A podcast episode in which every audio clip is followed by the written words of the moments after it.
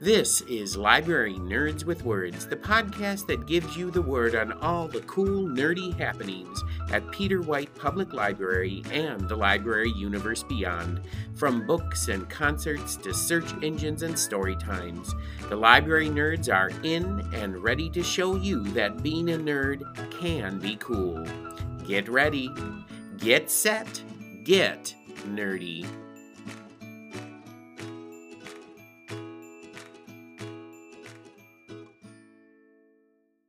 Welcome back to Library Nerds with Words, the podcast that gives you the latest word on all the cool things happening at Peter White Public Library and the library universe beyond, straight from the mouths of the people who know it best, library nerds.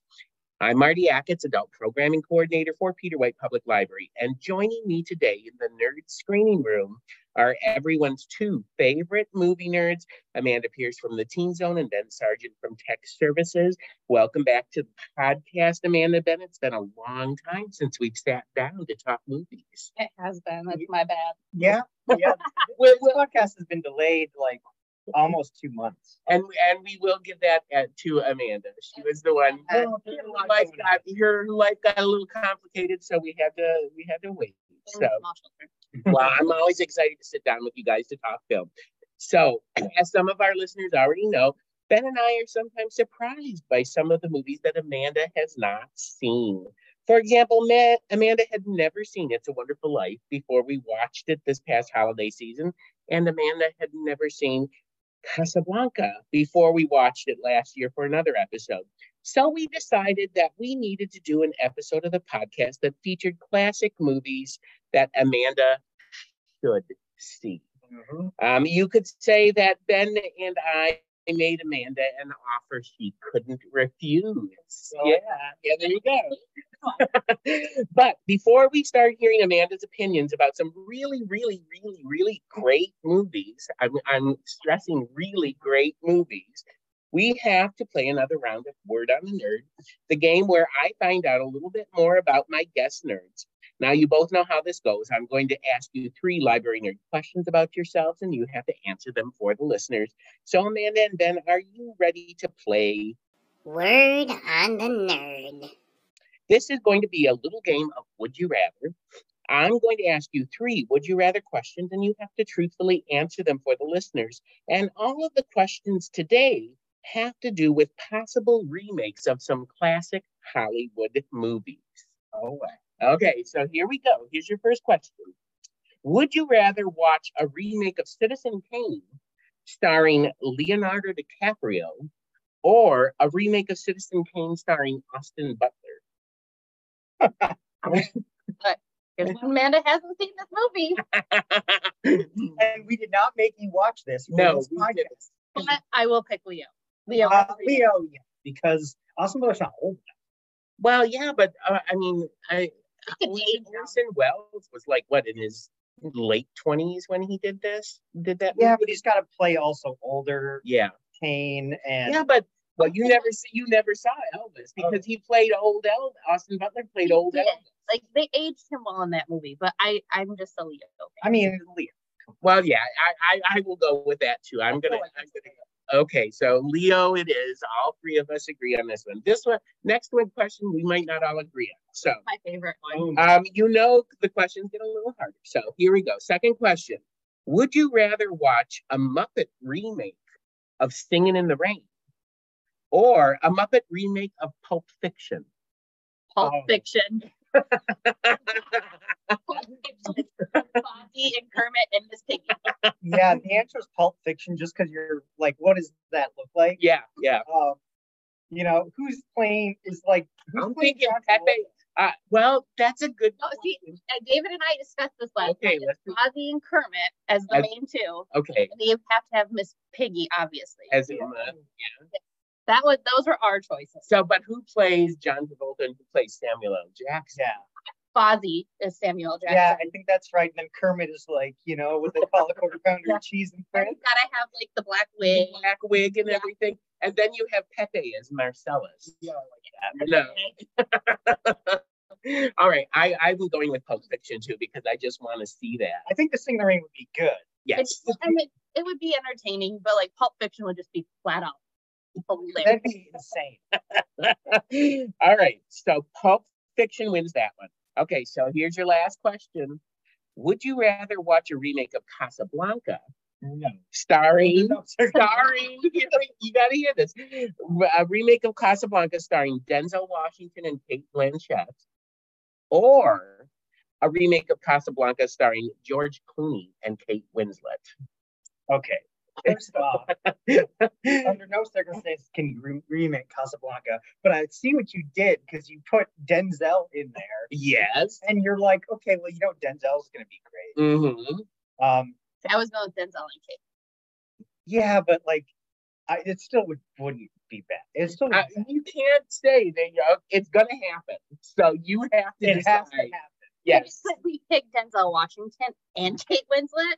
so that's what you want You you want can see that. denzel winslet No, You know what I just honestly like? Okay, so i think i think that kate blanchett has this kind of standoffish thing that you know I feel like both. I I don't think I would have a British actress at all. okay You know, my my first thought was like, um, Marion Cotillard oh might be really good. mhm. you know, I mean, obviously Ingrid Bergman was Swedish, we could have gone with Isabella Rossellini if it was Oh, a while ago. yeah. Yeah. um, but the real answer is no one.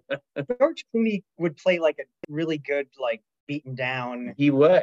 you know, because he did in Michael Clayton. Which Mhm. is, I don't know if you ever seen Mike Clayton. Mike Clayton's like, if we ever do a podcast that's like underrated gems, like Such a good movie. that is, it's like in my top ten movies of all. Mhm. time. Mhm. It's that good. Have you ever seen it? No.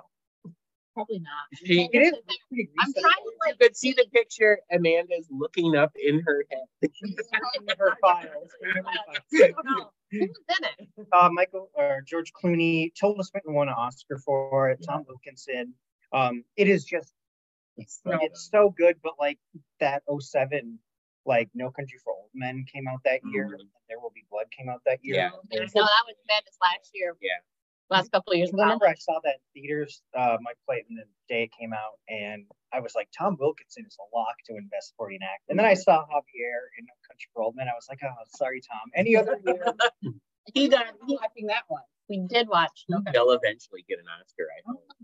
doesn't make that many No, movies. he doesn't. Um, but he's brilliant. But anyways, so I think at first I was like, well, Denzel is always good in everything. I mean, Mm-hmm. he was like, and he did the Macbeth, you know. Mhm. Um, And how he was great in The Magnificent Seven, too. yeah, I mean, you and Doug talked about it. Yeah. I still have to rewatch that because I, like I told you, like I only saw it right when it came out, and I was like, nah, we didn't need this. But then, like, you guys were making a case, so Okay. I do remember watching that one. Yeah, there you go. so I think maybe I would go with Clooney.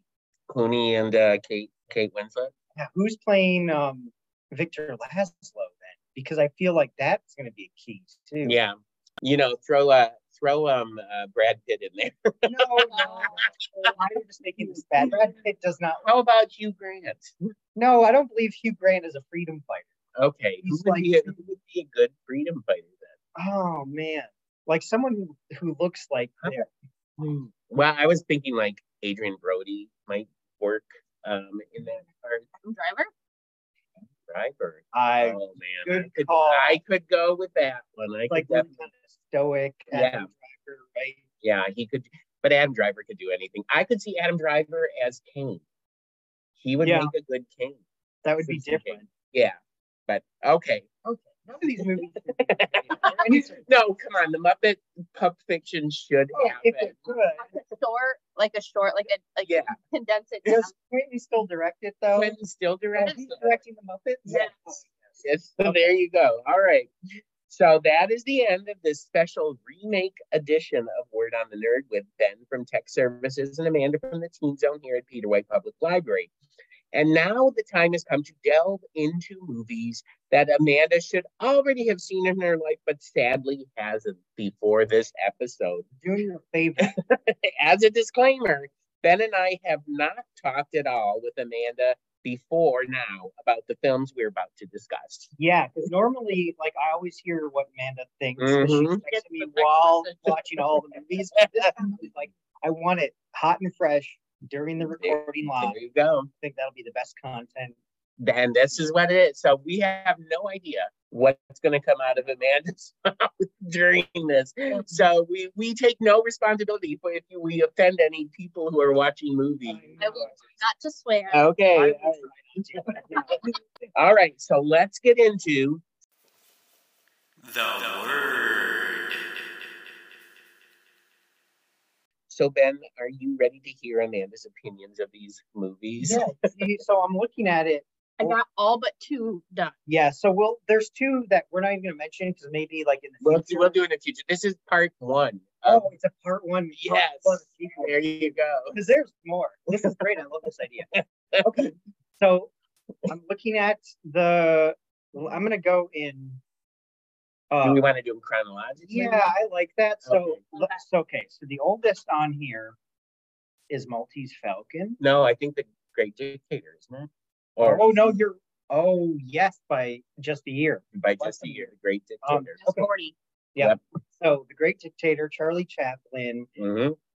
I think let's Marty at the start of all these movies just a little bit like why we picked them Mhm. because we did try really hard to pick ones we think you would actually like if you gave them a chance. That's why like Citizen Kane was off the board because you're we gonna be knew like, you were, you were gonna hate this is boring, and then like the thing's a sled. It's just you know, um, it. Uh, spoiler alert. Um, if you don't know that by now, yeah. just get out. Um, so Great Dictator chose this because um, uh, I think we wanted a Charlie Chaplin movie. Yep. We weren't sure if you may want to do a silent one. No. Do not like the silent movies. Um, this Sorry. one is talking movie. It's really, it's one of my favorite movies. It's got perhaps one of the best just monologues in cinema That history. No. yeah. I Um, will say that. yeah. and like this one, you really get to see like all of Charlie Chaplin's acting abilities. Mhm. You know, I mean, he was great as like all the tramp and all the silent Mhm. stuff, but like this, he's still great. Like he's just Yep. a legend. This movie started filming. This was like the first movie really that had anything to say about like what was going on in Europe at the time. This movie started filming the week that Germany invaded Poland, uh, in 1939, and it came out in 40. Like, um, you know, the U.S. wasn't even in the war yet, and this was the first one to just, you know, like look what's happening over there. This is obviously bad. And then, like after this, like you get throughout World War II, the studios then just start pumping out Nazi thrillers like you know Honda Accords and Assembly Line. Mhm. Um, you know, all the movies had like a World War, you know, Casablanca was like that. and Casablanca. stuff, like, you know, I mean, like- even Citizen Kane has Yeah. World War II stuff. Or so Yeah. this one was like really one of the first and Mhm. one of the best. Yeah, and and actually, I re- I was reading that Chaplin after after the Holocaust and all that came out after the war, Yeah. he said if he had known that he would not have made this I was movie. wondering about that because like it was spot on with some of the stuff. I- I'm he, just he like, said that i- if he had known about this, I think this was many years after. Oh, yeah, it was, yeah, because like obviously this is like at the beginning of the war. yeah, right. like, who knew it was gonna go that? Yeah, they didn't Right. know. Um, you know, I Well, mean, what- well, some people. Why don't you give a, a sort of is it easy? It's not easy to summarize this movie. oh, this is hard. So Charlie Chaplin basically He plays two parts. he plays two parts. He's like Peter Sellers. hmm Um, he's um, it starts out he's like a yeah, it's World War One, but the countries are like all fake countries. Mhm. Like, but there's a Germany, there's an Italy, there's whatever. But like, he's a soldier in World War One. and There's a, there's like Charlie Chaplin esque like hijinks. Mhm. Madison was watching it with me at the beginning. Yeah. Because like when they were shooting The off airplane and the- the- yeah. And like it's Charlie Chaplin, honey. It's like it's, Yeah. he's like, why isn't the bomb going off? I'm like, it's a comedy. Mhm. Like I don't, I don't go to bed. I don't have time to go to bed. but basically he you know he's on the german side of world war one and he gets um it's at the very end of the war and then he meets like another fellow like a pilot and then like then they find out the war ends and they lost which is like how people in germany because hitler famously you know had been gassed in a trench and woke up in the hospital and finding out that the war had been lost Mhm. right That was Charlie Chaplin's role. Yeah. so, and then he also plays basically the Hitler character, which is Ad- Hinkle. Adenoid Hinkle.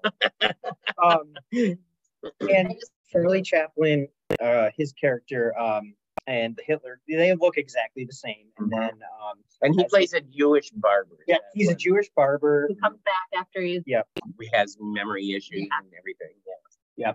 Um, yeah, and then how would you, you know, um, and then the generally saved saves yeah, him. the guy he saved at the start saves him, who's now like part of the Nazi party, but it's not the Nazi, it's the party of the double cross, Right. which which is hilarious. and they have really stupid ways of trying to win the war, like the parachute helmet and Oh, all uh, the the weird- bulletproof Yeah, armor and oh man, yeah. it was Yeah. very like slapstick comedy at Oh, times, it is. which was fun to watch, but at the same time really sad because like you like knowing what Oh, we know And now that's about what's World really War II. insane and that Mhm. thing, you know. But he's ju- like he's just looking like at this Nazi regime at the time and just being like, we just you we just have to lambast this. We just have to like show how ridiculous what you know this is. And I can't remember. I, I was looking to see if Hitler ever watched this movie. There's people say they think he did. Did you go into this thinking I, I'm going to hate this Um, I movie? went in, I'm like, what the hell is going on? Yeah. because like it does you get that quick thing and then you're like okay then you're piecing everything together i'm like okay it's a complete parody on what, what happened in world war ii and then um it did with the slapstick in there which was entertaining um but no i liked this one No? And Okay. i like warm I i, know you do like world war ii So for the most part And Yeah. you do see at points where Yeah. the the um the Tomania troops are like walking through the Jewish ghetto and, Well, it was- it was like what i appreciated about it was it it was a parody but at the same time they saw what was happening Yeah, and this they is wanted to current call events. Mhm. for them to make Yeah. to call that out but still and it's uh, I mean some people say it's it's Chaplin's greatest movie. See, that's the thing. It's hard because there's so much talking. To Mhm. me, it's hard to compare this The City Lights or City Lights or Modern Times Mhm. because to me, this is my favorite one. Mhm. of Chaplin's, but then, which I think Modern Times is my second favorite. But then they're it- they're so different that Mhm. they're almost hard to compare. They're like two different genres. Um, so you can have two Charlie Chaplin. you things. can have two Charlie Chaplins. I mean, you have you have a serious. There is really serious moments in this movie, um, and so you can have the serious Charlie Chaplin, but you can also have the. I believe it or not, when he's playing Hinkle, that's the funniest part. of the It- he movie. carried it he makes it I- so His his um German German that he's Oh my saying God, is so so funny. Mm-hmm. funny. I mean, he just makes up Ger- German words. He's saying Just things like schnitzel and stuff like that as he's talking, and it's the best. the train bit too when, Oh, they- yeah. when they're trying to get out the embassy from Victoria is trying to get off and they kept going forward and then they go back and then they go Oh, forward it's so funny. I sent Amanda the gif of when they're trying to slew each other. When um, so the Mussolini character is uh Benzino Napoloni. and He's played by Jack Oakey, who's nominated for an Oscar for this. Mhm. um and they're just it's just so it's just dumb but like it's great so this movie so out of five what scale Okay, let's. We're we're eating bagels. Oh, I was with gonna our- say so five let's do bagels. five bagels oh, also we're recording this right in early in the Yeah. morning. early in the morning. So yeah, so we're eating bagels, and we're so we're gonna go with five bagels. how many out of five bagels man I'm gonna agree It's gonna be a, or a better answer i mean well compared to the other movies. Let's say that we're gonna be talking about in this podcast. for that okay All right. because okay what would you give Because- Oh gosh, see, this is gonna be so. hard for me. See, to me this is like 4.75 bagels I was gonna say four point five bagels. Yeah. Okay. Yeah. Okay. All right. Four point five bagels. Next movie, The Maltese Falcon. okay so hold on why did we choose this marty we haven't done a film noir yet Right. And this is Oh, like yeah. one of the first film noir. It's- films. to me it's the best It's the best. yeah. Yeah. the best. Humphrey Bogart is just the height of his power. Mary Astor and Oh, Mary Astor. Sydney Greenstreet, Peter Yeah, Lorre. A lot of same people from Casablanca. are Mhm. in this. Mhm. Um, you know, you got your your Laurie, your Sydney Greenstreet. Sydney Greenstreet nominated for an Oscar for this. Mhm. Um, it's just obviously it's based on the Dashiell Hammett. Mhm. book.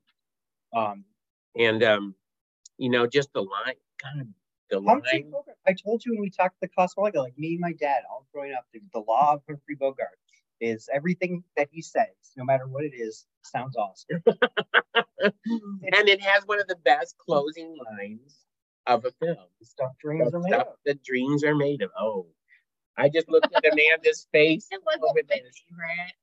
Oh, Okay. Okay, so Let let's let's okay. So what happens at the beginning of the movie? Mary Astor comes to um, uh, Humphrey Bogart's office. is And- Bridget O'Shaughnessy. Yes, Bridget O'Shaughnessy and um, Oh, first we should say that he's private detective. yes, Sam Famous. Sam Spade. Spade and Archer. And then- Sam Spade, Miles Archer. Yep. And they've got um their secretary, Oh, who's great. Uh, Peggy? No, no, no, no. Is it? Um, I'm trying to think of. I'll look at it. I mean, Okay, I just watched it Monday.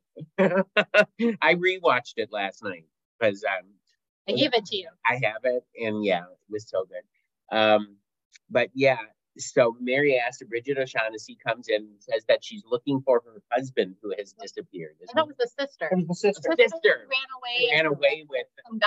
yeah, Floyd Thursby. that's it, yeah. And she, and here's the thing, Well, Mary, But she um she's not Bridget, O- right? Doesn't she say her? She, She she Mm-hmm. he goes. lives Wonderly. yeah, Yeah, but she like, what was it? She said so. This is who she was, and this is da da da da. And then he goes to the hotel room looking for her, and she. It, Well, Mary Astor lies through this whole movie. um, oh yeah, This is like, and this movie is so important because, like, this is kind of one of the first examples. Like, you know, she, this is like hard boiled noir. She's like the femme fatale. Mhm. Um, I'm still. I need to get. And um, Humphrey Bogart's constantly kissing her, but Yeah, and, like- doesn't trust her. Oh, it's the just the. Mm, I think that's what I didn't care for the film noir part. Okay. didn't care for the film. noir part. like, what part? The good part? Well, basically, what it is is I that think I was getting annoyed by her character. Oh, but she's supposed to be in I know, and Yeah. I can't handle that right now. I I don't mean, have yeah, I time mean, for that. yeah, and and basically everybody in this movie is trying to get their hands on the Maltese Falcon, which is this. it. It was a heart Like, attack. crested bird or something. Yeah, that the Knights of Malta gave to the ha- or some whatever. I can't remember which. Uh, it was they were yeah they have a title card. Uh, King Charles the Fifth of Spain or Mhm. something granted them the Isle of Malta, and then in exchange they were like They had to give him a like a Yeah. this Falcon. It's just a MacGuffin. Yeah, it is a MacGuffin, and um, and basically this Maltese Falcon disappears, and then it We're reappears. all looking for it. Right, they're out looking for it, but they cover it, or supposedly it's covered in um, some kind of enamel. Black enamel to like, hide it. Uh, Yeah. Iva is the name of the secretary. Okay, all right. Um, so yeah, so you find out there's this just this annoying, I guess you could say, like web of lies. Mhm. Humphrey Bogart is just trying to find out his partner Miles Archer get, gets killed, It's off real quick. Yeah. um, and now there's like an element of danger. And Humphrey Bogart does this better than anyone's ever done it. But just the whole, and he did does this in Casablanca too. The whole like I don't trust anyone, hmm you know, because he don't trust anyone, Mhm. No, and I mean, none of them are trustworthy. So it's fine. it's like this is like he got drugged. it's almost like this is a pre Casablanca Rick. you Yeah, have it him in is. here. Yeah, in a couple Really years is. he's gonna be in. He's going to be in Casablanca. Yeah. Exactly. Really is. Yeah. So basically, you know, just to we don't have to go through every plot detail, but like, you know, they're all double crossing each other. And the police think that Sam Is killed involved. killed Yeah. his, His, uh, his his partner partner because he's supposedly involved with uh, the Yeah. partner's wife, which he was which he was. him and Archer's missus because she comes and she's not even sad about it. Oh No, no. it was Well, not. and, and even Sam doesn't seem that broken up. Oh, I mean, you get you get you see you see his uh, partner get shot, and you don't see who shoots him. I, I, well, we It's find very- out who, who shoots him Yeah, it's eventually. very typical of the hard-boiled Mhm. detective type, Mhm. you know, Yes. hard-bitten. Just you know, yeah, very he's like, jaded, doesn't care. you got shot. Is he dead? Oh, okay. Okay. Well, that- he, ne- he never se- he never like looks unruffled. no, and then he like calls the secretary. He's like, "Go tell the wife." Yeah. Yeah. so Don't you want to do it? He's like, "Just go do it." just go do it. You know, I mean, it's just um, you know, there's not uh, you don't expect Humphrey Bogart in this movie to get um really emotive and everything. And when he does like show strong emotion, it's because he's acting and he's doing it to to get something. Yeah. So this is a favorite of like, you know, my family. Yep. Um, the best part is just the final scene. They're all like, you know, they're waiting. Like, so Sam Spade gets the Falcon, right? And they're unwrapping. Yeah. But like when he's talking to uh, Mary Astor's character, Mhm. it's just like, you know, like I got to turn you in. I'm sorry. You know, like if they don't hang you by your pretty neck, I'll be waiting for you. But if they do, I'll always think of you type line. It's just like some pre Han Solo type stuff. Exactly. It really Yeah. is. this is all, this is total like I'm about to go in carbonite. I love you. I know. That's what the, the vibe is. Mm-hmm. And then they haul her off, and the cops are like, they they got the Falcon. They're like, what is this? He says, "It's not a The dream." dreams are made out. Then he carries it out, and that's the end of the movie. Yeah. I would be remiss. So my dad's like favorite character in this movie is uh, Elisha Cook Jr. He's the Gunsel, right? Mhm. And just the way poor Wilmer, just like Wilmer. you know, they call him, he's poor Wilmer. He works for Sidney Greenstreet. He's kind of like his son, but like at one point, Sam Spade's like, you just give him up and I'll give you the Falcon. He's like, poor, sorry, Wilmer. Like, you're good, you're good. yeah. Very Okay. sad. Charlie Wilmer. You know, and he's like, what? Yeah. You're gonna take the fall. I mean, and Sam Spade's like constantly slapping him around and Oh, getting he's him in trouble. I, but I do say I will say this: Wilmer does get a good kick in on Sam at one It's a point. good shot. Yeah, he does. He does do that, but it doesn't really phase Sam Spade that He much. does pick up. Yeah, he does. But um, yeah, Sidney Green. Everybody in this movie is just like so great, and it's it's just an iconic film directed by John Huston. Yep. Um, a fantastic director. So um, so you Just didn't what I care didn't for it. You care didn't for. like it. I don't think I like. Why? I You don't don't want- like the hard-boiled detective? Yeah, I think that's what it boils down to. is I didn't care for the. It's a genre that was of the time. yeah. yeah. no, and it made sense. Like when it was made, I can see it being super popular and Mm-hmm. everyone loving it. It was super dramatic, but like I don't need that in my life right now. And I was just sitting there, I'm like Mm-hmm. watching this, and I'm like, y'all like lying to each other. Stop it. Slap each other around. Okay, great, we're done. Yeah, and and you know, and then then Sam Spade is like interrogating Mary Astor, Mm-hmm. you know, and and then just suddenly he just grabs her face and I'm like, yeah. kisses her. It's like, Just, So I'm like, dramatic. just you, you- the, all the tension. I'm like, just go go into another room, have your way with her, walk away, call it a day because Yeah. you know she ain't any good for you. yeah. And- Although I, you know, I'm not even sure Mary Astor is telling Sam the truth at the end of the No, she was no, She's just she was trying to lying. save her dad. I think she's pathologically like a liar. Yeah. she was lying her whole way through the movie. She was just trying to get Sam to say, "Okay, yeah, I love you. I'll, I will turn you in." And then the police walk in, and she thinks that she's convinced him. And he takes her by the hand. He goes, "And here's the guy. Here's the person who shot my partner." Yeah. And, you know, and, and I was like, "Yeah, yeah." Mhm. So, so- How many bagels? too. Ooh. I told you, I didn't care for it. Mm. Marty, how many bagels for you? um, this has got to be like um 4.7 bagels. I love this. I say 4.95. wow, we are getting down to One bite. decimal. We All are getting but down one to. There's just crumbs left. five percent of the bagel is left on the plate. I could go higher too. But I'm saving my five bagels for for certain movies. So okay. Yeah. So there we go. That's the Maltese Falcon. Which okay, so we have one that she liked, one that Amanda didn't like pretty so good. That's all far. right. Okay, All right. So some like it hot. some like it hot. I have a feeling that Amanda's really not going to like this movie, but Very famous movie. This Oh. is one that most people have seen. This is why we picked and it. so many great lines. I And thought you would like this. I thought you'd think it was funny. Um, It's okay. Uh, See, she says stuff like that, and and, and Ben and I, like, if you were watching this, we flinch I and wish. grab our chests. I wish I had. It's not It was. A, it's a reflex.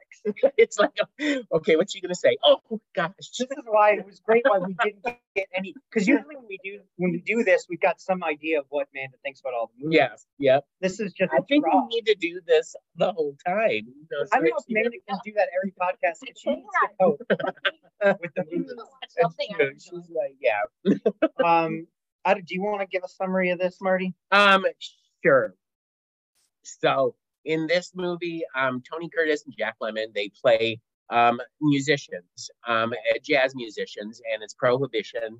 And um, they they are at the beginning of the movie. They're in this nightclub that's a, a, a funeral parlor, right?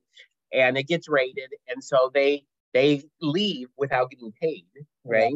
And so they're they're just broke and they need a job because Jack Lemon has tooth problems and, yeah, and um, Tony Curtis has gambling problems and so I love the pairing. It's so great. yeah they're they're so good and and so eventually what happens is that um they uh, they go to their the murder too. well they they they don't witness the murder then they they go to the, the talent agency where Tony Oh, Curtis has has uh like m- sort of crossed the the the secretary so she doesn't want anything to do with him Uh, but eventually she she get they get another job or something and he talks the secretary into letting him borrow their car so they Yeah. can get so they go to get this car well it turns out that this is the garage where the st valentine's day massacre um, occurred yes. and so this uh, this uh, a mobster named Spats, his nickname is Spats, um, uh, has crossed uh, this other mobster has crossed him, and so he sends these guys out. And Tony Curtis and Jack Lemon witness the St. Valentine's Day massacre and escape, even though the other the other guys in the mob know that Mhm. they were there. So what they do to escape uh, escape the city, Chicago, and and get away safely is that they take a job in an all girl jazz band going to Florida. Yep. Um, and uh, it's Daphne and Josephine. Yes. Jo- Daphne. So um, so Jack Lemon is Daphne and um, and uh, Tony Curtis is Josephine, and they get they go on there, and Marilyn Monroe is like the lead singer. Uh, He So likes to drink and smoke and sleep with men. well, and so do all the girls in the band. So anyway, they She's the try, only one who gets called up. that is true you know but she does stupid things like she puts puts the booze booze flask in her thing and it falls out not in her thing in her stocking okay wow I, I might have to edit that out but anyway Man, it's fine. okay thank you and No, if they could, if this was on video, they could see. We clearly, we know. okay thank you so anyway they get to florida but of course on the way tony curtis has fallen in love with um, marilyn monroe's character or fallen in lust at least with her Mm-hmm. Mhm. character and she's Marilyn Monroe. Yeah. Um, so anyway, so she and Marilyn Monroe has had a string of really bad relationship problems. She's a fall for the saxophone player. Right, saxophone player, and that's what Tony Curtis is. And um, so he's like, okay, she's never gonna go for me. Um, so he, once they get to Florida, um, she he gets her to admit that what she's looking for is a rich, uh, rich guy.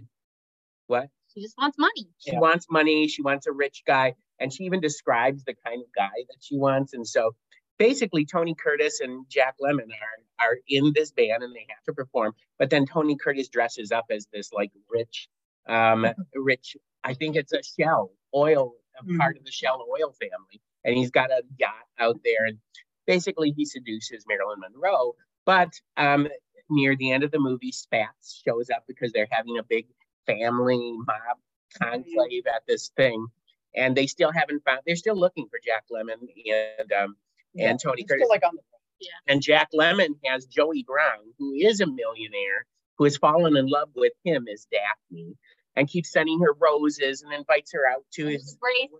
and the bracelet and and actually at one point when when uh, tony curtis wants to take marilyn monroe out to joey brown's yacht he convinces jack lemon to go dancing with joey Yeah. brown the whole night like to another city. exactly and and and uh and jack lemon gets engaged and he's just like wa- dancing around and he has a great time yeah i mean and jack lemon won an oscar for this movie he won he won best supporting actor for this movie and he was fantastic I think he was my favorite. yeah, he's he is just so funny. And anyway, so it turns out at the end of the movie, there's all this mayhem where that they discover that it's Jack Lemon and Tony Curtis, and they're trying to escape.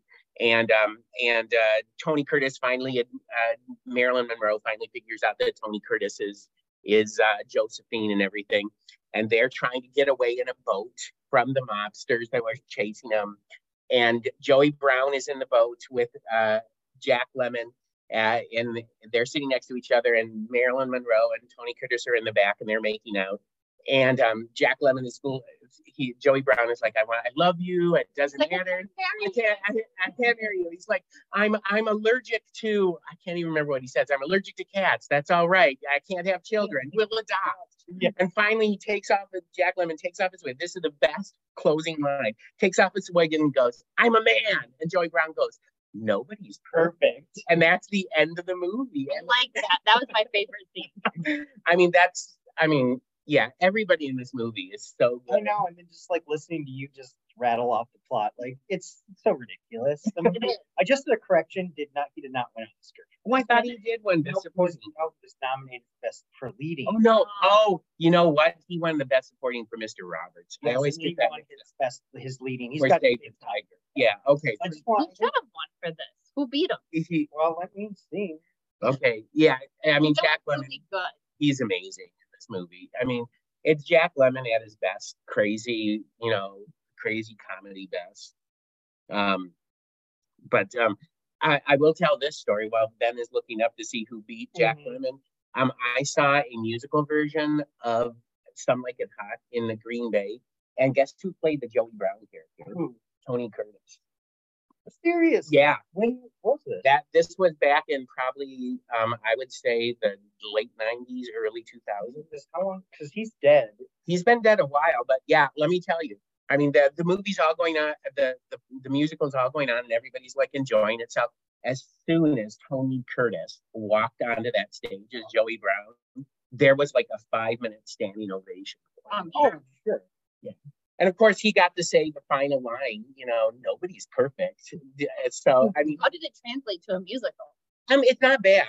You know, it's not a bad movie. Uh, They actually there's two versions of Some Like It Hot. There's one musical that they did a long time ago called Sugar, which sort of focuses on Marilyn Monroe's character, Mhm. and then there is a musical version of Some Like It Hot. Okay. Um, so, but um, Hmm. they do the tap, they do um the machine gun stuff with taps, Oh. with tap shoes. So when they start shooting people, they all have tap shoes on, and they're doing that in the musical. Okay, so this is 59. This is the Ben Hur year. Okay. Keith Griffith won. um, Yeah. Charlton Heston, and it swept all the Oscars. Yeah. So, Well, you know, it's not hold up. no. That's I- one I haven't seen either. I You know know, of it. you don't need to see that. My favorite, well, we won't get into Ben Hur. I love all the behind the scenes stuff in Ben Hur Okay. too. So there's great stuff. So how many bagels, Nathan? Two and a half, three. Some Only- might get hot, really? Yeah, I, did, I did, not like it. I didn't care for it. I liked Jack Lennon's character, and that's about it. I like Joey Brown and I Jack. don't like Marilyn Monroe. And she was this really ditzy blonde, and I, That's what she was supposed to. I This know. movie sort of put her on This there. is a few. This is a really important movie for her. Obviously, Yeah. This is her big one. Yeah. Um, And Billy Wilder, I mean, he's he's fantastic director, writer. Oh. okay, that's fine. Uh, how many bagels, Marty? I'm going to give this one four bagels. Okay, I'm also gonna give it four bagels. Okay. See? I See? think of three so far, it's the least, but they're all great. So They're all they're all great. And if you've never seen this, and yeah, just watch it for Jack Lemon. I mean, he That he was like that best. was my favorite part. I mean, She- Tony Curtis is great too, and Joey Brown. great. Yeah, but okay, Okay, so Next next, movie. up, this is the one where I was telling my mom, like, here are these movies Amanda hasn't seen, and then when I said this one, she was like, "What?" oh, okay. Which is The Godfather, Mm. obviously. the original one, Yeah, number one. Um, maybe when we do part two, we'll make you watch Godfather. Godfather Two. because which is also a great. No, I actually want to watch that one now. Though. Oh yeah, you should. Um, Robert De Niro's amazing. Um, okay, Godfather. I don't feel like we need to lay out the plot of The No. Godfather. Surely everyone listening to this has seen Godfather. Yep. Yeah.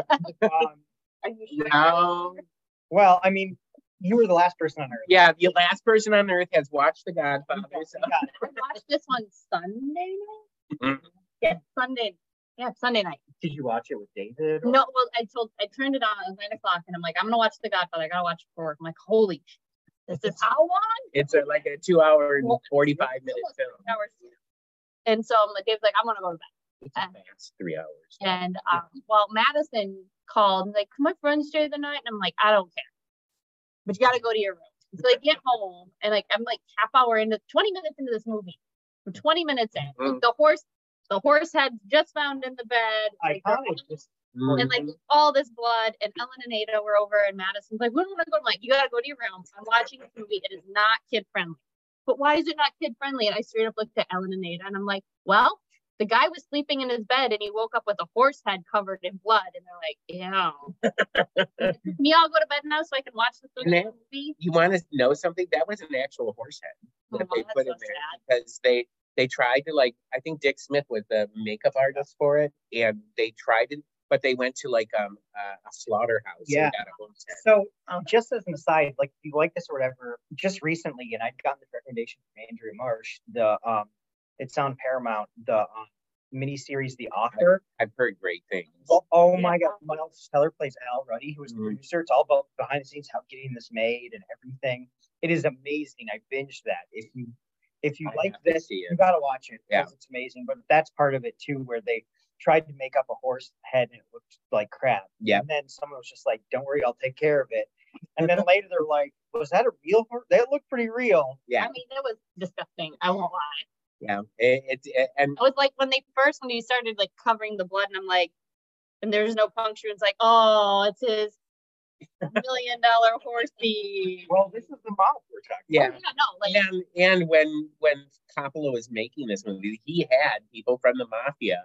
Yep, that's part of watching the it thing. very closely. he is well he is- was like yeah um joe colombo Mhm. and the colombo crime family giovanni ribisi plays him in the miniseries Mhm. um, you know because when the book came out and the miniseries talked about the book too mario puzo's book and um the book came out it was a huge bestseller and then they were like it's unfilmable all this um then they're gonna film a movie the mob's trying to like make to like kill the movie Mhm. because at that point they still were trying to deny the mob existed. yeah, that that because yeah, They're they're Mm-hmm. just like this is just racist against Italians. is what Right. It is.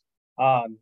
So, yeah. But anyways, it's too much. Just all the performances. First off, like um Al Pacino, breakup. Yeah. Um. not Michael, right? Yeah. Yeah. it's At Michael. the beginning of the movie, when he's sitting there petting the cat, Dude, and Marlon Brando's that petting the was- cat, and that was the one thing I did text him like, oh my god, the cat. at his daughter's wedding. You know, And then I just like, I've never seen this scene before. Zootopia. Zootopia. Yeah. Zootopia. This- I mean, This it's movie has been parodied in Yeah, so many so movies. influential. movie, obviously, and Yeah. then the wedding cake. Yeah. God, I hate wedding cakes like that. Well, you know, this is like an Italian wedding in the seventies. Um. But yeah, just everything. I mean, there it's like you look at the stars. Marlon Brando is Vito Corleone. Um, Al Pacino is Michael. Um, James Caan is Sonny. Um, Ra- uh, Robert Duvall as as Tom Diane Hagen. Keaton, Diane Keaton Miss is May. May. Yeah. Um, Talia Shire as the as the sister. sister Connie. Um, I mean, there's just, I mean, so many great, great performances. Now, obviously, famously, Marlon Brando won the Oscar for Best How did Picture and he turned it do down. Voice in the cheeks. So the cheeks, he put cotton. Okay. he put cotton like cotton Wow. balls in his Okay. cheeks Mm-hmm. and um the voice you know he kind of he kind of started to sound like that he was like really worn down and then he was a huge risk the studio I Didn't want him. yeah they were like he's this dude's crazy now he just like lives in beverly hills he's like a recluse um and but like you know he really wanted wanted to do it he had ideas that cat it was like a stray cat he brought on But it was just so It wasn't great. in the script. It was just so great, just sitting there. And And then- looking at yeah. the day of my daughter's wedding Prince Ford Coppola is just like, oh, this is great.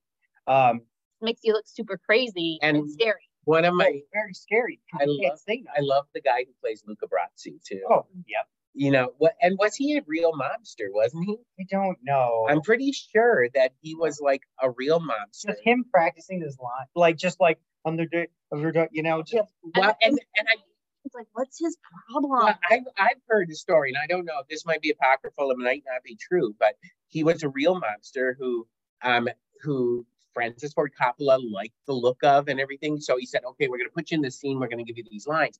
And he heard this actor, this guy, going over the lines, and he was like, "Okay, we got to put this in the movie," because he was like sitting there practicing Mhm. like the, you're the right. movie. So Lenny Montana, Yeah. uh, former bodyguard and enforcer for the Colombo crime. Yeah, yeah, Oh, dude, yeah. But just like I felt like his character, Michael's character at the beginning of the movie, like he came home, he was doing so good. He's like, I'm not gonna get involved in the Yeah. family business, and then like they try to take out his dad, and then he gets involved, and then he does some real shady shit.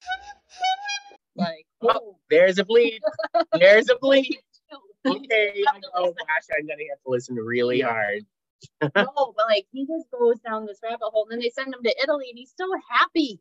He was so Oh, flipping Well, happy. well, if they had not found him and if they had not killed Apollonia, I Oh. think that Michael's life would have been Yeah, well, this is very all about different. like right, and then going on to the next movies and just the way like circumstances. But now that scene in White Lotus makes so much sense. yeah i mean and and here's the thing really what this the two movies well three movies but i don't like talking about the third one that much um it's not great but those two movies eh, are, are basically like michael corleone's descent Yep. and that's all it's about it's sort of like um uh whatever a six hour because the other one is about three hours too so it's like a six hour version of breaking bad where you see walter white Mhm. going down into the Oh, toilet It's you know it yeah definitely is, yeah, Yeah. Um, but we can't. I mean, we got to talk about like Fredo, yeah um, Fredo. yeah, John Cazale, who's, the who's legend, fantastic. He, who so he Which character was he? Yeah. he was Fredo. Fredo, the brother that was his with. brother who's like I'm smart, Mike, you know. Yeah, and send, he sends him off to Las Vegas because he wants to get Oh, rid of yeah, yeah, him. yeah. Yeah. yeah Mo Green Mo Green. uh, Mo Green's so great. Um, Mhm. but John Cazale, so he was, um, I think they got married, but um, he- to um, Meryl Streep, hmm uh, he died of cancer like in 1980, and famously every mo- every major movie that he was e-, ever in was Mhm. nominated for Best Picture. Yep. So he was in Godfather One and Two. He was in The Conversation. He Mm-hmm. was in um, uh, Dog Day Afternoon, Yeah. and then um, Deer Hunter. The Deer Hunter. Right. hmm He didn't make many movies, but no, every. well, he would have. I mean, the '70s, he was like in every great movie, Mhm, and then he tragically died Mm. young of cancer. mhm. Um, So, and I think that when Streep won her first Oscar for Kramer versus Kramer. I mean, she had just lost uh, her, her. Yeah, let me. I want to get it right. Um, Yeah. what exactly. He, but yeah. he plays Fredo, and Fredo is um, a character that lots of people have problems with in, in this movie. You haven't seen the second one. I No. I, I don't want to give. I mean, I Fredo. want to watch the second. Well, Fredo really messes up, shall we say, in the second. one. Yeah, I he- knew it was Eve Fredo. yeah. I, I knew it was you, Fredo. In the second movie, someone puts a hit on Michael's on Michael and and in their camp, compound. Like his wife Kay is with him and everything, and his Mhm. kids were in the house, and they like shoot up the bedroom. And it turns out that Fredo, his brother, Well, that's a spoiler for Amanda. Let's not.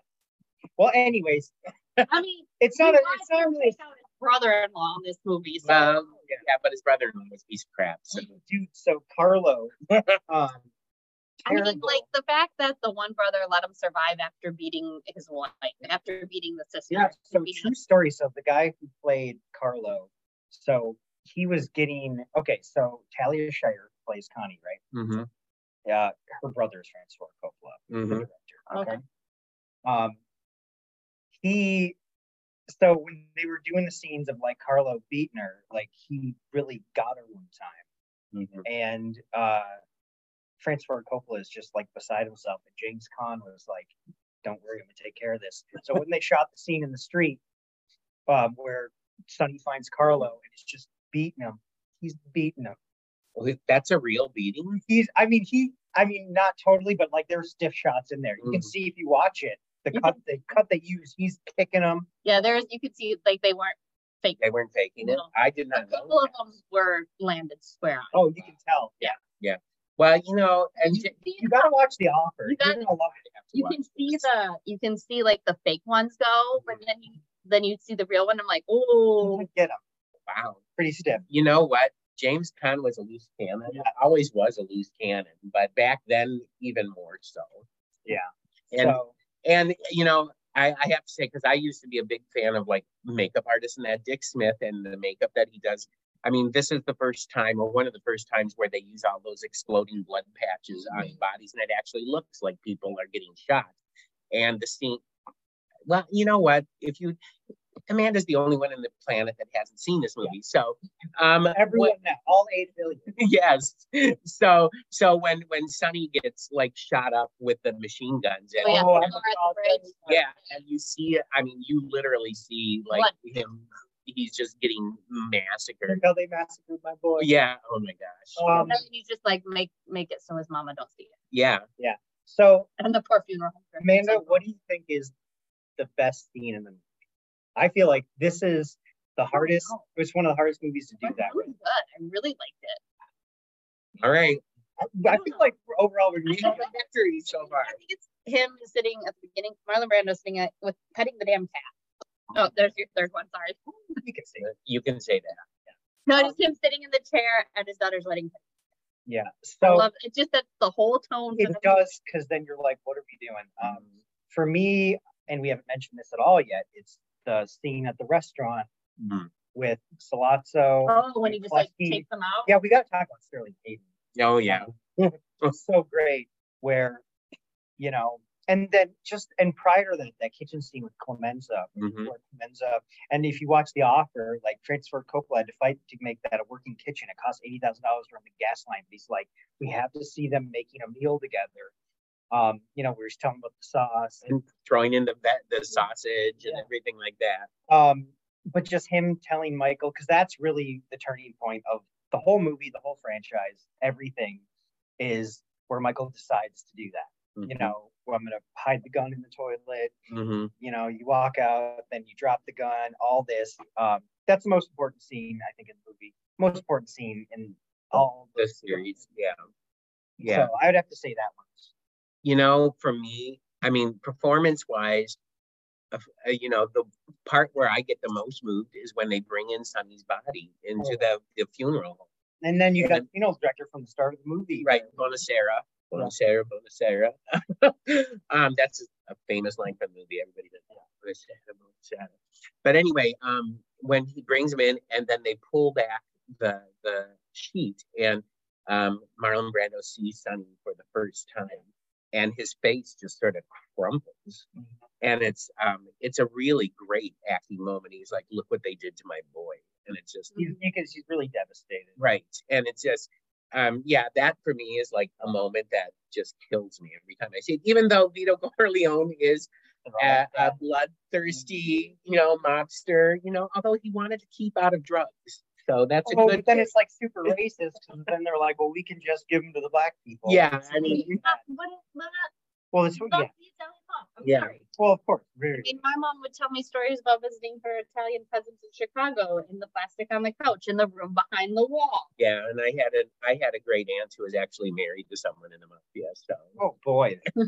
uh, one last scene. okay, the final scene, the baptism scene, Yeah. the day where they that take whole over montage. care of all family business. Yep. While Michael is being in the final shot, where like you can see like Tom and Michael in the room, and the door closes, and Kay's there, and you're just like, you know, They, they they go and they kiss his hand, and and you know that Michael is he's fully turned. Without now. the dog. Yeah, he's now the Don. And the next movie, it starts out sort of like the first movie does. You know, it starts out with the wedding.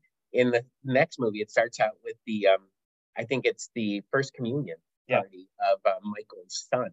I really the other part I really did enjoy was when um, he was in the garden with his grandson and he was just playing. Oranges. The oranges So happy, and then he dies. There's Yeah. so many iconic So like, scenes. in that's this. such a good and so scene. many great lines Yeah. too. We haven't even said like leave the gun, take the cannoli. Oh my gosh, my favorite line in the whole movie: "Leave the gun, take the cannolis." to shoot the driver. And then he It's like- told his wife he was gonna bring, Bring home the cannoli. cannolis, so they leave the body and they You don't leave a good Italian cannoli. Yeah, You just absolutely. you don't. Yeah. go. Go to the mattresses. That's from this movie. Oh my gosh. That's Um, so influential. That's one thing you cannot get in this town though is a good cannoli. That's true. I- Everybody pre-stuffs the shell and they sit They there. get all soggy. They get all soggy and gross. They don't put pistachios on the end. Tragic. Anyways, Manda, how many How many bagels? I'll give it four and a half bagels. Whoa, I feel like if nothing else, this podcast has been a success. Uh, yes, I'm giving this one five bagels. This, is my- five, this is five big. Yeah, it's just um, you can't, you can't. Uh, yeah, I mean, the it's, Godfather. it's actually more than five big. yeah, it's it's like you know a dozen bagels. You know. but for- yeah, five bagels. We'll say Okay. Okay.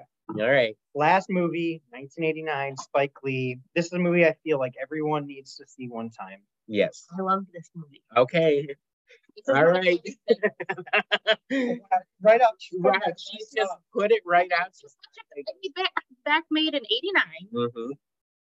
How many years later, it's still relevant, Oh, Mm-hmm. well, it's going to be relevant forever. Yeah. but like it still holds up. And it's just It's, It's such shockingly. sad commentary that nothing has changed in the past 30 Yeah. years. Yeah. Like, It's nothing's changed. It, people, they're still treated that way. Okay, so let's take it from the top. mm, okay. It's uh, Mookie.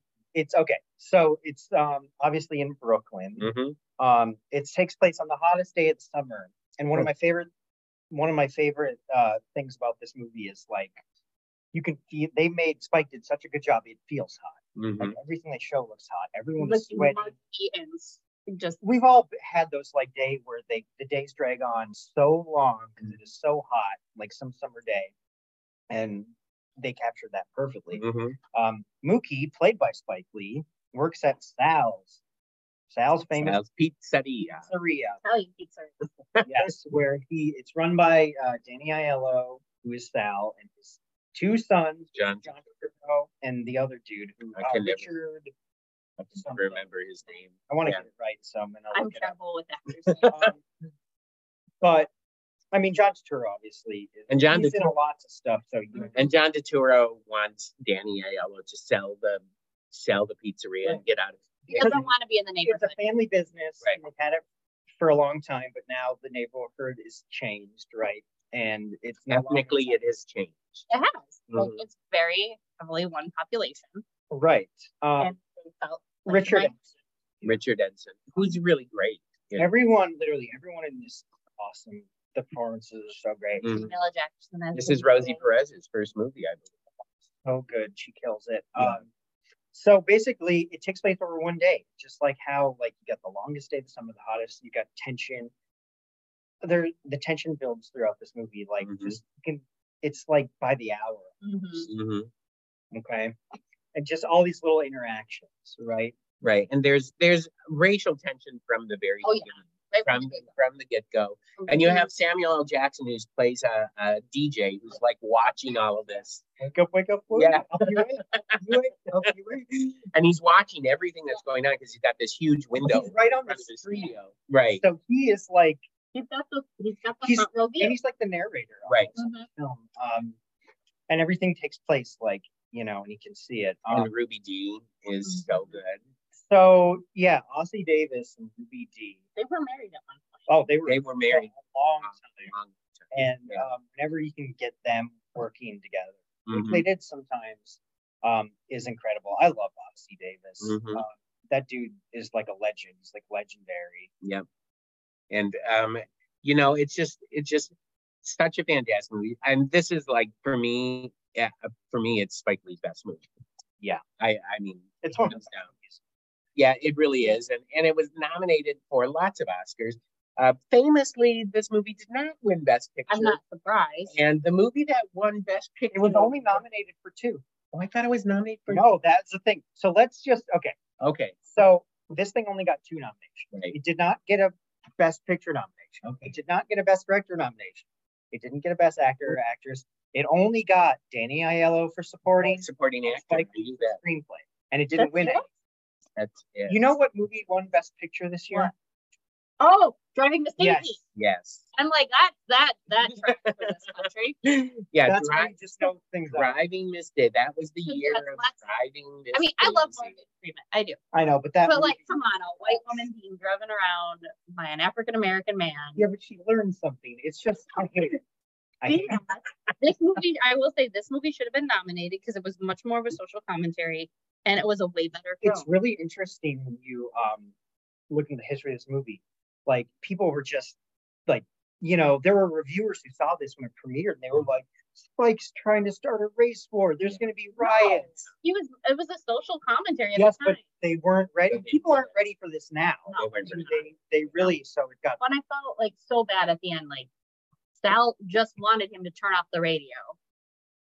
Yeah, No, but, no, but I also think, Also building, the tension was building, and but I also think that what that did was it sort of tore away all of the layers of There's a who map Sal was because because he really is racist. yeah. Oh, So yeah. if you watch they inter- Spike Lee's done zillions of interviews about Mm-hmm. this. Like Sal ra- is was racist, Right. you know. Um, just the weird dynamic. Him and uh, Mookie's sister, Mhm. Yeah. just like he's like, don't don't talk to him. And Don't do here's the that. thing. I think that of all the racists that you have in this movie, and you have a lot of racists Mm-hmm. in this movie. Yeah. I think Danielle is possibly the most dangerous one there. the one who's ki- like hiding it. is hiding it. And, you know, yeah, I mean, I think he is the most. Basically, Danny Aiello is like all of the white people out there in this country who say, oh, I'm not racist, Yeah, but, but they are. but they are, Mhm. you know? You know, the reason why you think you're not racist is because you don't actually know what the, that means. Right, That's exactly. really what it is. And then the uh, one family, the Chinese family, Korean. The the, Korean- Korean family, sorry.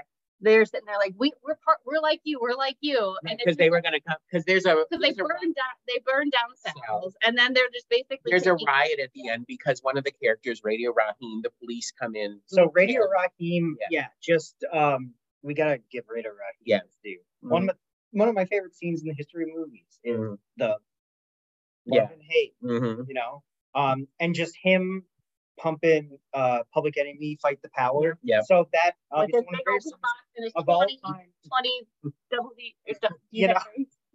Um, just and that song is great. It was made just uh, specifically for this movie. Mhm. and actually Spike, you know, Public Enemy, they made a song originally, and Spike like, nah, that's not it. Try again. They made this. This was it, Mm-hmm. obviously.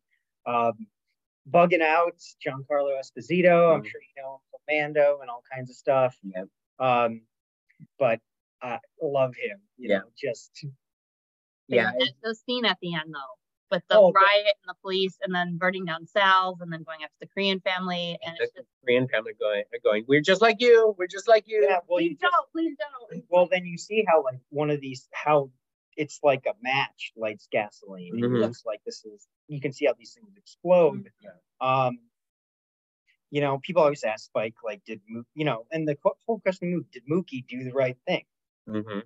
'Cause he He basically starts it up. Yeah. At the kicked end, off through the trash can through the Mhm. window of sal's and that's when they start the riot. They go into Sal's, they trash it, they set it on fire. You know, but of course, Mookie does that after the police kill Radio Rocky. yeah the Mhm. police kill radio and it's just like a chokehold which we've Oh, seen this before right yeah this is not now. nothing new. That's such a hard scene to watch It where they show his feet. Mhm. we, show, when I, we showed this movie here at this library in 2011 you just showed it recently Yeah. too I just did, yeah, this month. Um, last month. And I'll, so when I showed it, and when we got to the final scene, there was someone who was on hands and knees on the floor weeping, could not handle that last scene, like just full on. And it was like, holy crap. Um, how did people like it this time? you know, not a lot of people showed up for it. It was it was a noon thing, and it was a really nice day. out, One of the first nice days that we That happens. yeah and um but everybody um that was there i mean it was they were so it was a usually they're talking and everything Yeah. when they Or leave watching, and everything Yeah. they were quiet watching it was very very quiet and um and uh they came in they came in after uh, i mean they came up to me after the movie was over and basically all they said was thank you Yeah. for showing Well, this is, it. it's going to be relevant forever. it is it is going to be relevant and for those of you my office mate andrea who was on the last episode just came into the office so She strolled in, I was she strolled in for these last few moments of the podcast Now Maybe- she's trying to be quiet. No, no, give us a shout out. hi mom There's also Um, bagels. yeah that's what we're eating today is bagels but yeah um someone's gonna get her together charcuterie day, that's the third one i have to bleep Okay. The fourth okay i'm gonna have to listen real I really think you dropped the F one. Okay, Not that's yet. true. Not yet. Not yet. We are not done yet. So, So, anyways, Oh, let's. Is there anything else we want to say? I just, I think like Spike Cap, just like the tension of the day building, and then Mm-hmm. you just stuff like where like the dude smudge bugging out s- shoe, right? Mm-hmm. yeah, And he and he's got a Larry Bird jersey on. and, like, it's just all these, li- it's all these little things. we would be remiss if we didn't mention the three dudes sitting in the lawn Oh, yeah. chairs. Oh yeah. Um, that was ML, Coconut Sid, and Mhm. Big Dick Willie. I don't know So, if I used to Sweet read Dick- that. Sweet Dick Sweet Willie. Dick Willie. Well, Dick, you know, Richard. I'm sure his Richard, name. that's his name. Yeah, Sweet Richard Willie. Well, the fire hydrant scene too, and all the kids are like playing in the water. Oh, that did so much to like carry because it's kind of like halfway through the movie and you're like, it is still hot. Like Mhm. it's That, actually, that just shows how hot it was. Like it's they actually actually getting broke hotter. Yeah. and they broke the fire hydrant open just to Yeah. play oh, and then you have um, the car getting soaked. yep, uh, what's his face? Um, who ended up playing Billy Bats and Goodfellas and Oh. Sopranos. Um, Um, oh gosh, I can't remember. and your famous Italian mobster actor. Yeah. Um, Frank Vincent. Frank Vincent. Uh, yeah. You know, with the car, they were like, oh, dude, Martin Lawrence and that whole crew were so great. yeah. Where it's just like, no, go on. No, no, we're in this break. No, No, no, we're not no, gonna do no, that. don't you do it. We're Yeah. not going to do it. Don't you Don't do you it. do it. Um, just like the shenanigans that would happen on just Yeah. like a street Yeah. somewhere. I mean, you really feel like you are in a neighborhood, a real neighborhood where people are living next to each other, on top of each other. Yeah. And it's just, No air, no airflow. It's so hot. it made, this movie makes you hot just watching. That's what I it. was saying. Like, Yeah. this is, I like the best movies can do that, but this is my favorite example. Yeah. It's just, um, yeah, the three dudes, and they are sitting across from the Korean, you know, and they're racist to the Korean, and they Yeah. are, and they are, and they're just resentful, and y- y- they're like, you know, they've come here and they just got here and they built a business and a good business.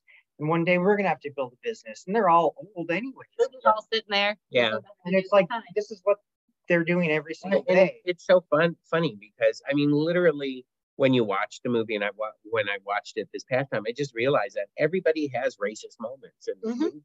you know, Yes. uh, I mean, almost all of them, all of the characters say something that's inflammatory against another group of people. Mhm. So um, it's it's it's a movie that really is not dated and will never be dated. No, because I think it wish was. was dated.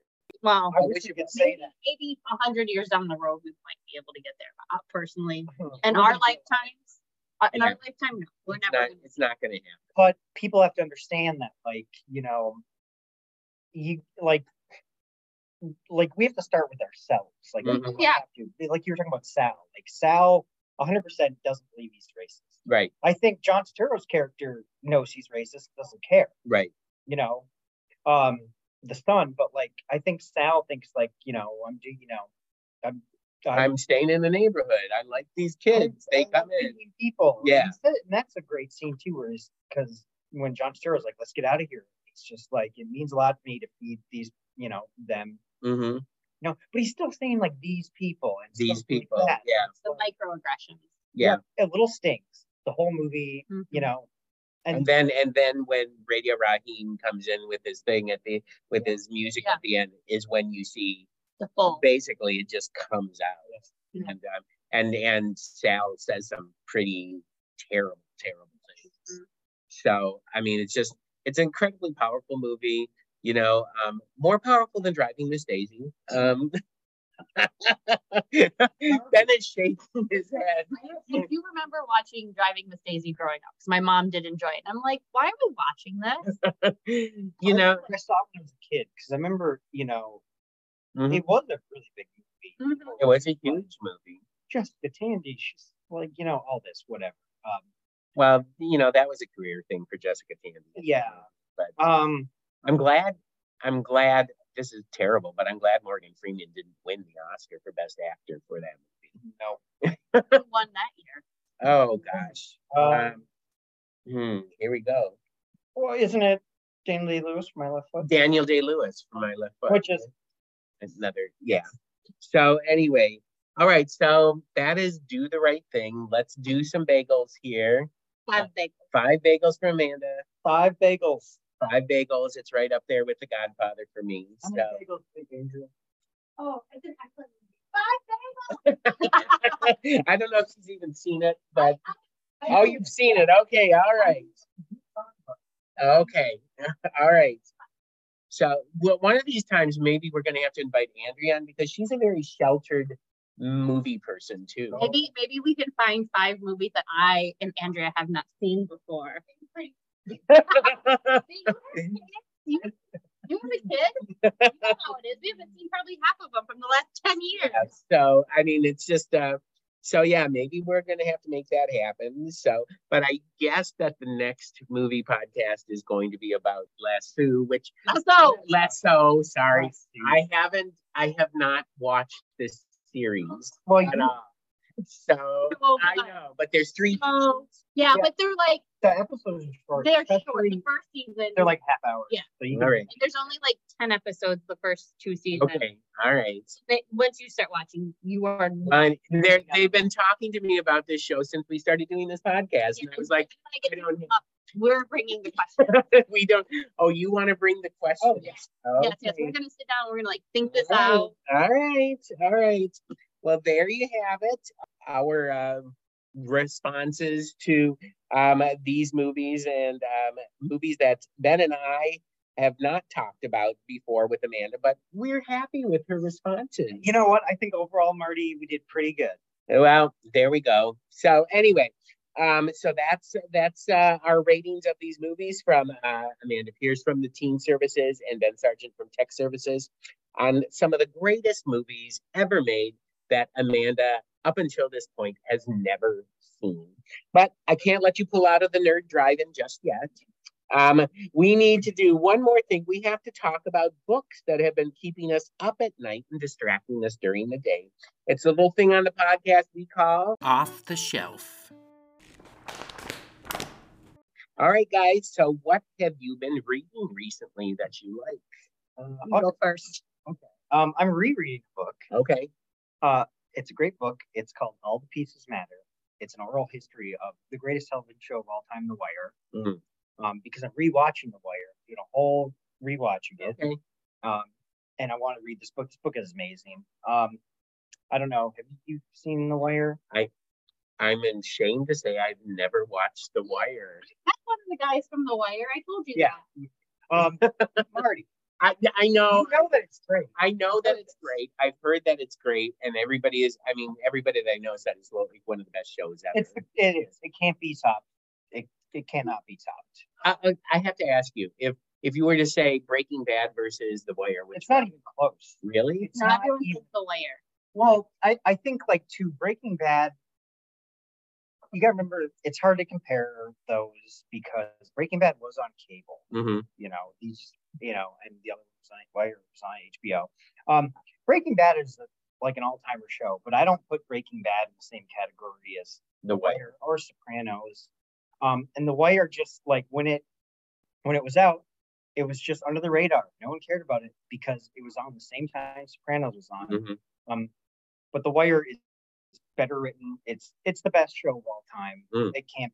I don't know what else to say. Like everyone who set, watches it knows. And and this book talks about Yeah, that. it's like the whole oral, oral history of like Wow. um because the city of Baltimore is where it takes place is like a real live character in the show, and so many of the people are from Baltimore. They weren't even like actors, um, because the two people who created it, um, one was a Baltimore um, police officer, and the other one um, was a teacher and wrote for the Baltimore Sun. So Okay. you know they, yeah. Anyways, The Wire. This book, I'm just rereading it because I'm like, yeah, I want to get those stories. And again what's the title and all the author? pieces matter. All Uh, the pieces matter. matter. We get the author because we want to credit people. Yes. Um,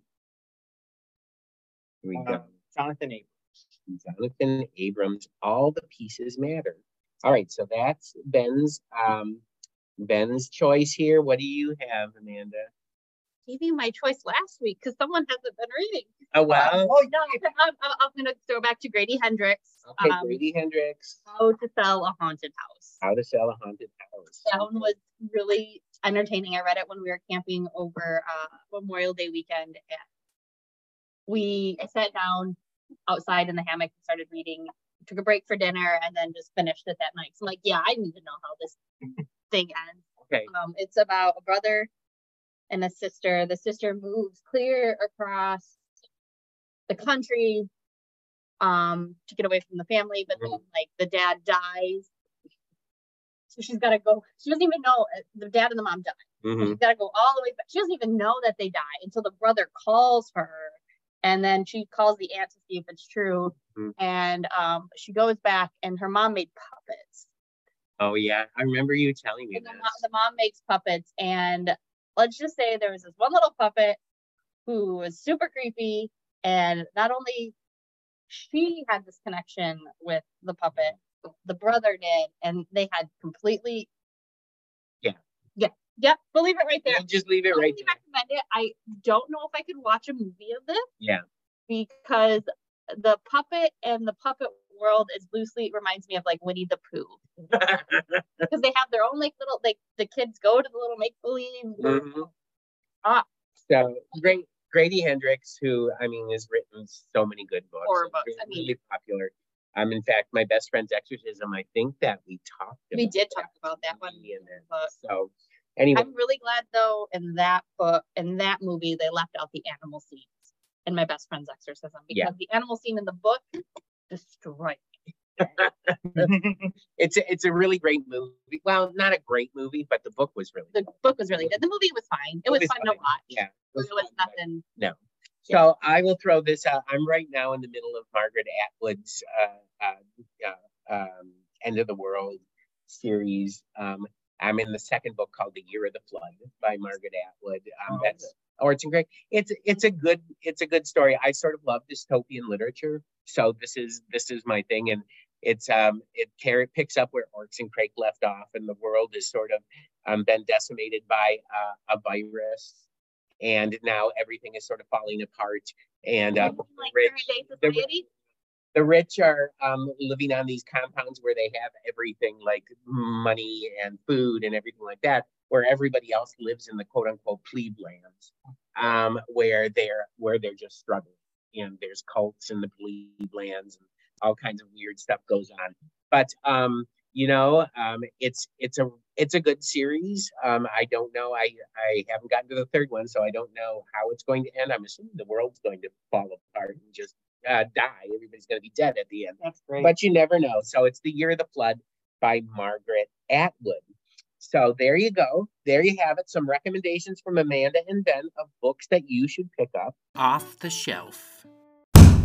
And we have come to the end of this Movies Amanda Should Watch roundtable of Library Nerds with Words. That This is part one, by the way. Um, I want to thank Amanda Pierce from the Teen Zone, Ben Sargent from Tech Services, and my office mate, Andrea Marsh, for joining us today. Um, never fear, fellow library nerds, Ben and Amanda and I are already planning our next movie roundtable, which is going to be Ted Lasso. Okay. Last- Lasso. there you go. with Laugh Zone. great Jason Sudeikis Okay. and Beard, um, I, the- our favorite Roy Kent and Rebecca. Billion bucks. Yeah, zillion bucks Wow. Rebecca. okay. Well, You don't know what it means. I have no idea. They get together when they get together and they start talking about it. I just kind of stand there and go, I'm gonna have okay. to make my Roy Kent mug, in, and we are gonna have. There's two chants that we're gonna have to do, and you're gonna have to bleep the one. Oh, I'm boy. so sorry. Okay, don't even do, don't even go there. I'm already going to be searching for all the bleeps I got to do in this one. So Well, Alright. you get to sing about Jamie. I have no. See, most of you have probably. I, this is probably like The Godfather with me, where everybody else has watched the show. It's one of those like really good, feel good shows. You can't not like it. I've heard great things. It's You good know, for your mental well, And I've then heard if great you things. Watch the real life one. You just go watch Welcome to Wrexham, and then you have a real life like. Yeah. Yeah. well, I've heard the one thing that I've heard is that the Christmas episode. I think it's from the first health season, in the second season. second season. I've I've heard that it's fantastic. Oh, the Christmas episode. So, all right, but come back next week when I will be joined by everyone's favorite, one of everyone's favorite library nerds, Lyn- Lyn- Lynette Suko, Assistant Head of Adult Services. I don't know what she's going to be talking about, but she always comes in with a really interesting topic. So until that time, everyone, stay nerdy. Thank you for listening to Library Nerds with Words, Peter White Public Library's weekly podcast, giving you the word on what's cool at the library. The theme for the podcast is Happy Clappy by John Bartman, used courtesy of Pixabay. This episode was written and produced by Martin Ackett and sponsored by Peter White Public Library. Until next week, pick up a good book, listen to some good music, watch a good movie, attend a great event. And remember, library nerds are the coolest people around.